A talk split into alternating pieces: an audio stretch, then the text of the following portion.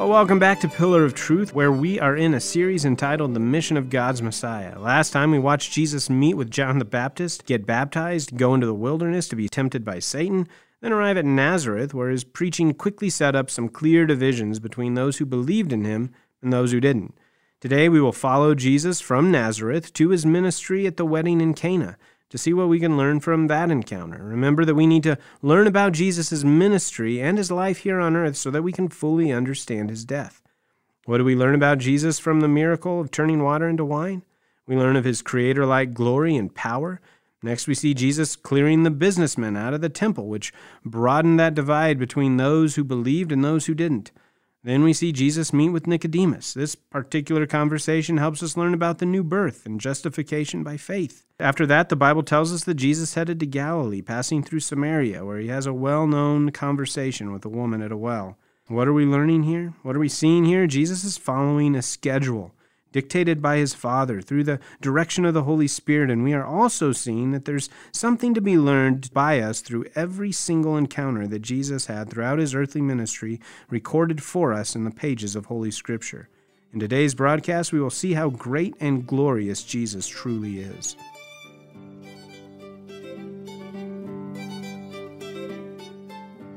Look at John 2, verse 1. On the third day, now again, they're there in Bethsaida. On the third day, there was a wedding at Cana in Galilee. The mother of Jesus was there. And Jesus was also was invited to the wedding with his disciples. So here's an early time in the life of the disciples with Jesus.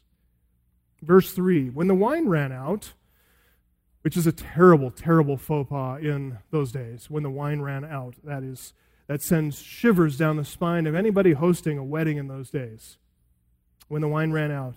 The mother of Jesus said to them, said to him, They have no wine. And Jesus said to her, Woman, what does that have to do with me? My hour has not yet come. His mother said to the servants, Do whatever he tells you. Now there were six stone water jars there for the Jewish rites of purification, each holding 20 or 30 gallons. And Jesus said to his servants, Fill the jars with water. And filled them up to the brim. And he said to them, Now draw some out and take it to the master of the feast.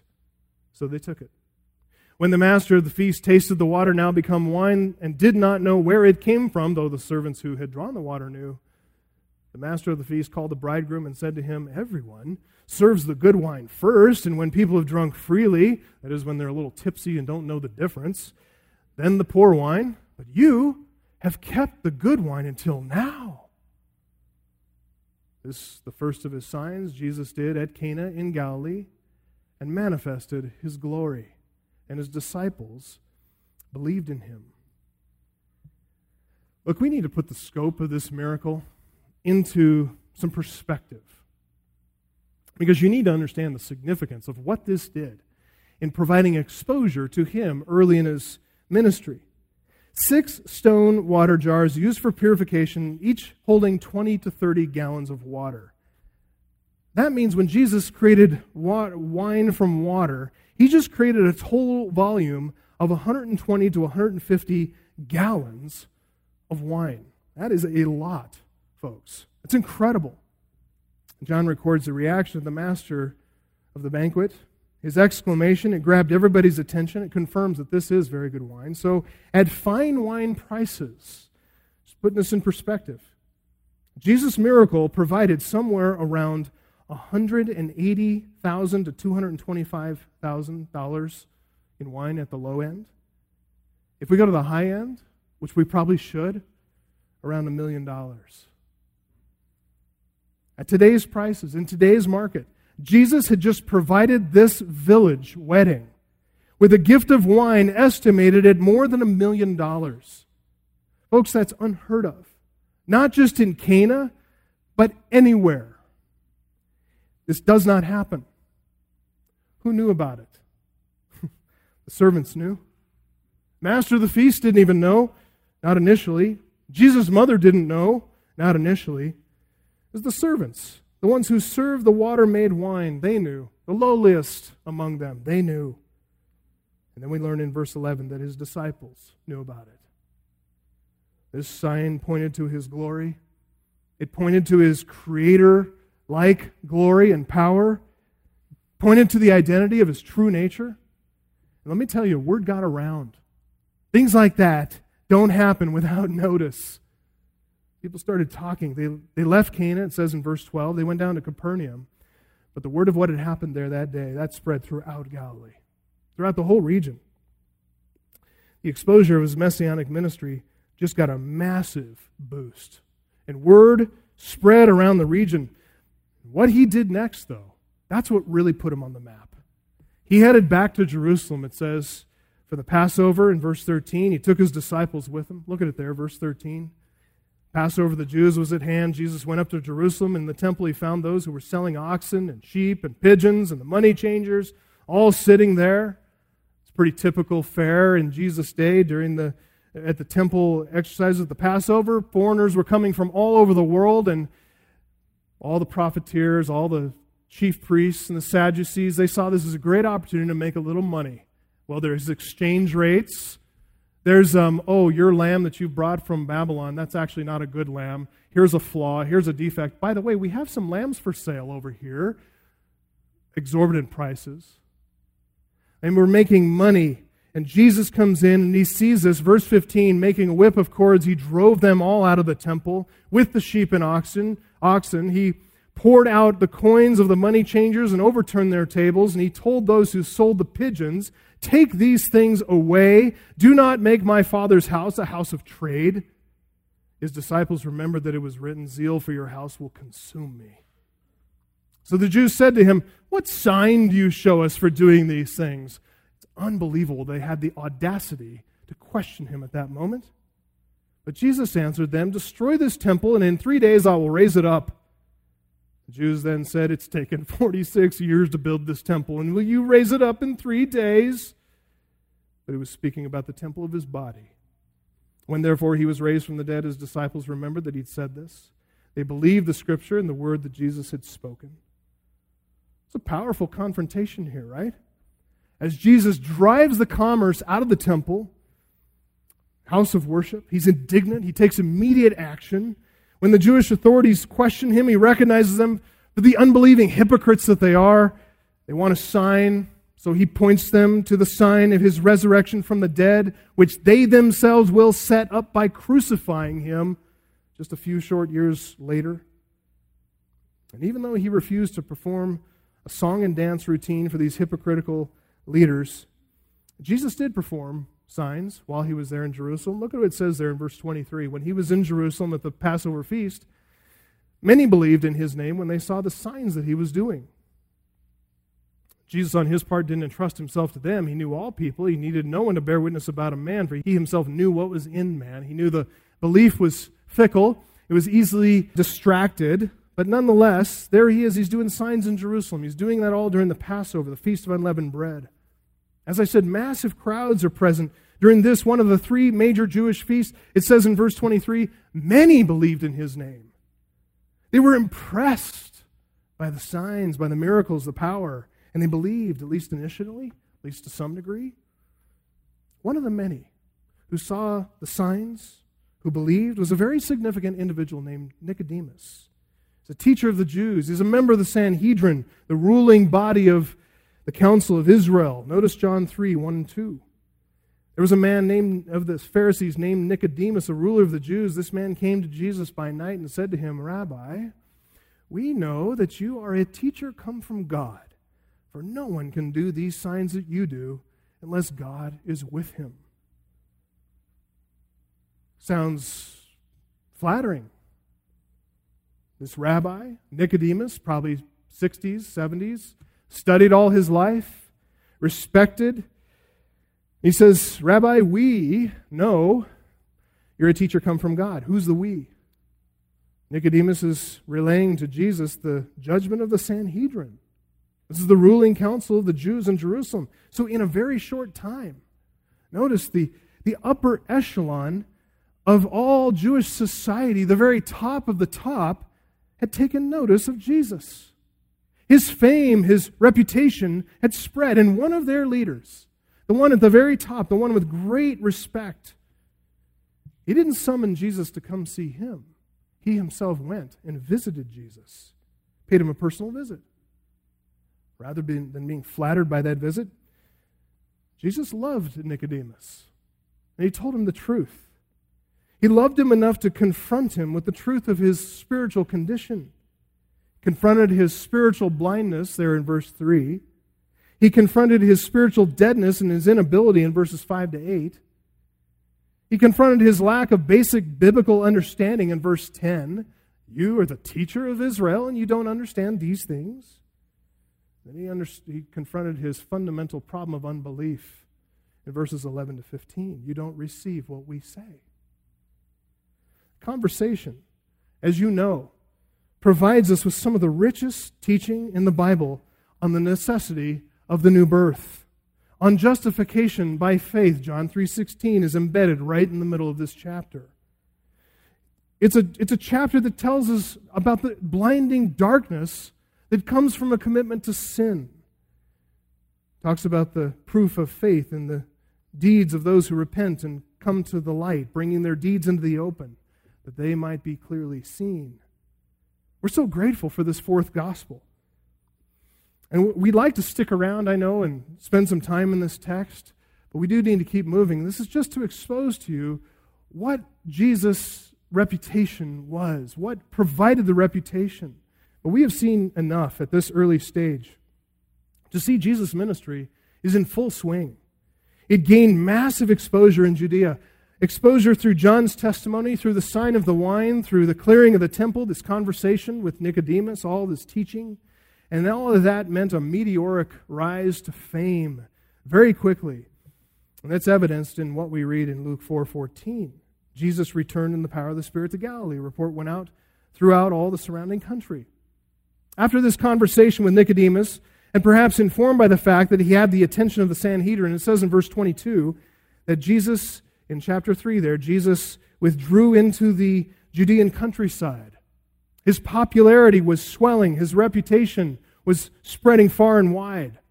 And all those pilgrims who visited Jerusalem at Passover returned home. They brought with them all these stories of signs and wonders. They told of Jesus' zeal for holiness, They talked about his teaching, its depth, its clarity, its power, its authority. And Jesus knew that the growing popularity had risked an impetuous action, whether it was from the admiring crowds who'd want to crown him prematurely, or from the jealous leadership who wanted to make him disappear. You can see the motivation for Jesus' withdrawal from Jerusalem due to a rapid rise in his popularity. It's right there in the text, the First, in the fact that his ministry was beginning to eclipse that of John the Baptist. Look in verse 26 of John 3. Some of John's disciples came to John and said to him, Rabbi, he who is with you across the Jordan, to whom you bore witness, look, he's baptizing, and all are going to him. You can appreciate their loyalty, but it's profoundly misguided. John corrects them. At the end of the chapter, he says, He must increase, I must decrease. Look, John gets it. He rejoices like the friend of the bridegroom to see Jesus glorified, but not everybody's rejoicing. Look at chapter 4, verse 1. Now, when Jesus learned that the Pharisees had heard that Jesus was making and baptizing more disciples than John, he left Judea, verse 3, and departed again for Galilee. The other Gospels, Matthew and Mark, they tell us that John had actually been arrested. And that was the reason that Jesus decided to go to Galilee. Matthew 4:12 says, "Now when Jesus heard that John had been arrested, he withdrew into Galilee." Mark 1:14, same thing. That happened in the white spaces between John 3:37 and John 4:1. And it's not only his arrest was not motivated by the irritation of Herod. Luke described that, remember in Luke 3, 19 and 20, that Herod, being convicted by John, he put him into prison. But Herod's motivation, that's his personal motivation for imprisoning John, but that's not what led to it. As we see in Matthew 4:12 and Mark 1:14, the verb that's used there is the verb paradidomi, and it means he was handed over. So John was handed over to Herod by whom? There's some intrigue going on here. The Jewish leaders out of jealousy, were involved in handing John over to Herod, and they incited Herod to their cause pointing out how John had meddled in his private affairs and they wanted to deliver him over. Listen, Jesus knew these people. He knew these Pharisees and Sadducees, what they were like. He knew what the Herodians were like. He knew their character. He understood their motivations. He saw through their intrigue, through their hypocrisy, their collaboration. He wasn't fooled. And when he heard that John had been delivered over, when he'd been handed over, put in prison, he heard that the Pharisees had taken note of his own popularity, which was eclipsing and greater than John's. He put two and two together, knew it was only a matter of time. And his death was going to be on his timetable, the Father's timetable, not theirs. He still had work to do. By the direction of the Holy Spirit, according to the will of the Father, John 4 3, Jesus left Judea, departed again for Galilee. It says there in verse 4 that he had to pass through Samaria. I love that. Had to. Required to. He must. He's not in a hurry. He's not anxious. He's not worried, fearful. He's following a schedule. He's following the dictates of the Father by the direction of the Holy Spirit. This is where we come to stage two in Jesus' return. He returned to Galilee, like we said, in three stages. Stage one was exposure in Judea. That's what we saw there. Stage two, we'll do this briefly evangelism in Samaria. Evangelism in Samaria. You all know the story. Jesus stopped at a well in Samaria. He had a conversation with a Samaritan woman. She turned out to be an immoral woman who had five husbands. She's on her sixth man. And for a rabbi of growing popularity, gathering a loyal following, this conversation was going to be perceived as a career killer by several accounts, at least in the eyes of the general population.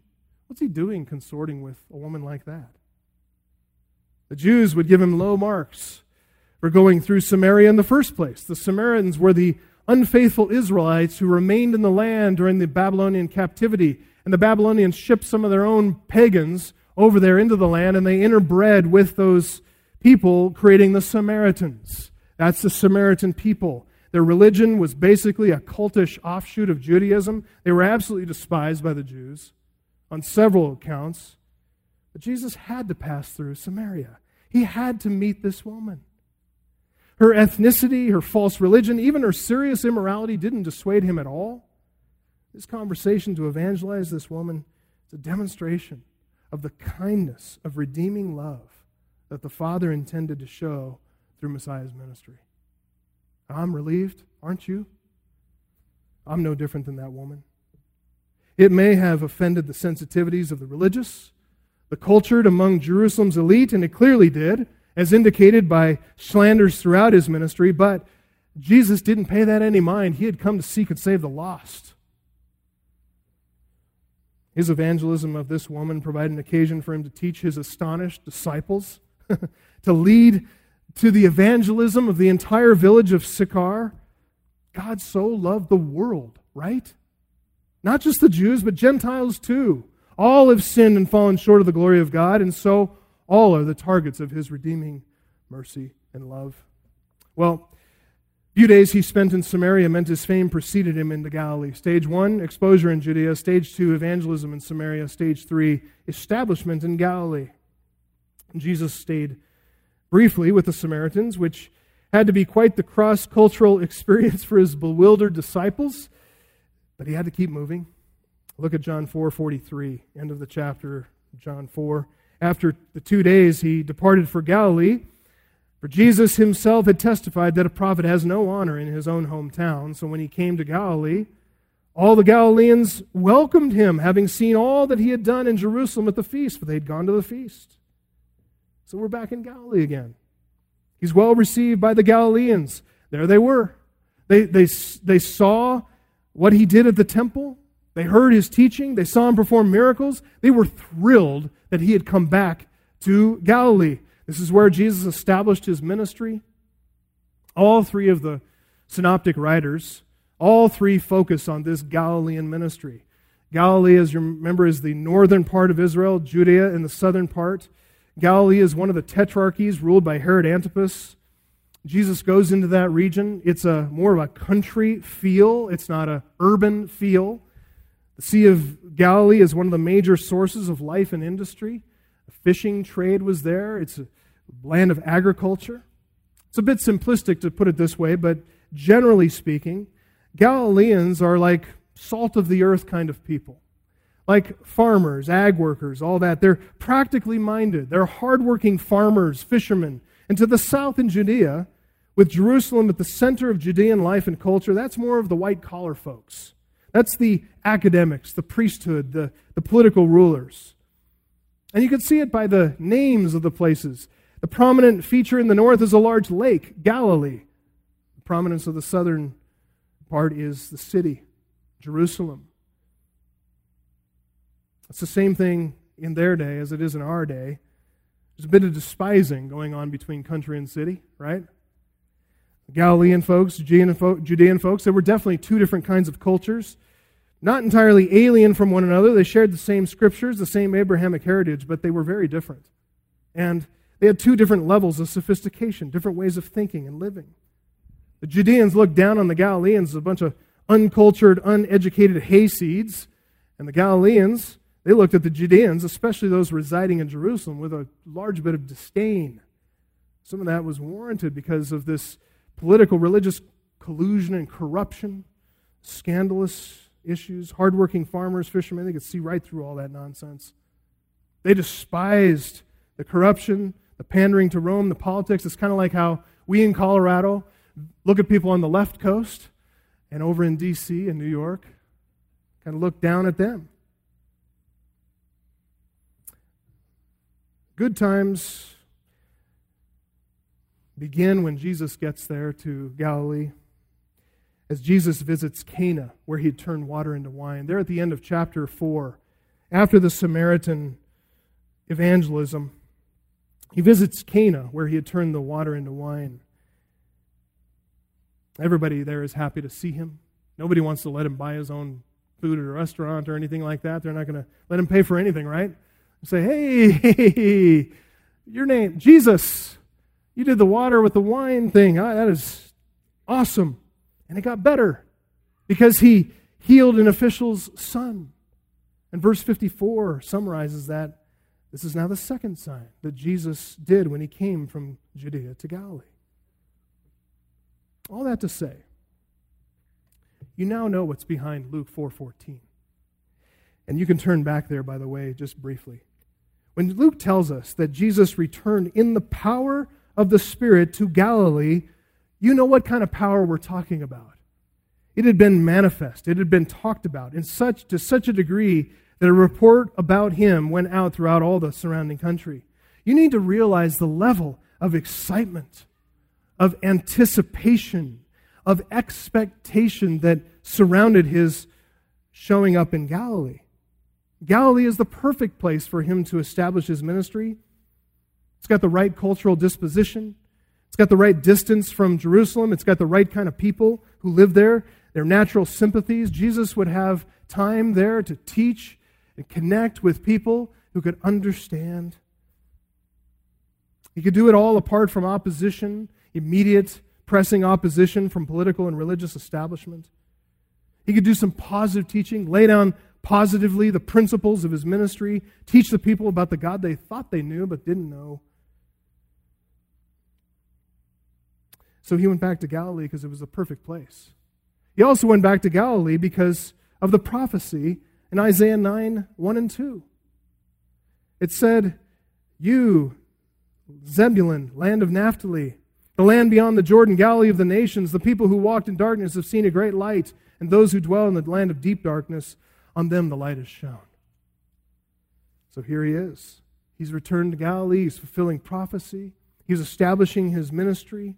He's been on the move for a year and a half or so since his baptism. And now that he's got everybody's attention, He's ready to settle into ministry. We're going to start to see that next time. Father, thank you for what we've learned. Seems like we don't ever have enough time to really get it all in, but Father, you're sovereign over that as well. We all trust that. We all see that. And we just pray that you would use the things we've talked about today to give us an appreciation of our Lord and Savior Jesus Christ. Help us to see how great and glorious and marvelous that He is. Thank you for not leaving us without a witness, but giving us the Gospel of John to fill in those early years so we can understand the expectations that Jesus faced when he walked into that synagogue in Nazareth, his hometown. So we can understand such a violent opposition to his words of mercy. We pray, Father, that we would not be a synagogue like that. We pray that we would be a church with hearts wide open, ready to receive the ministry of the Lord Jesus Christ.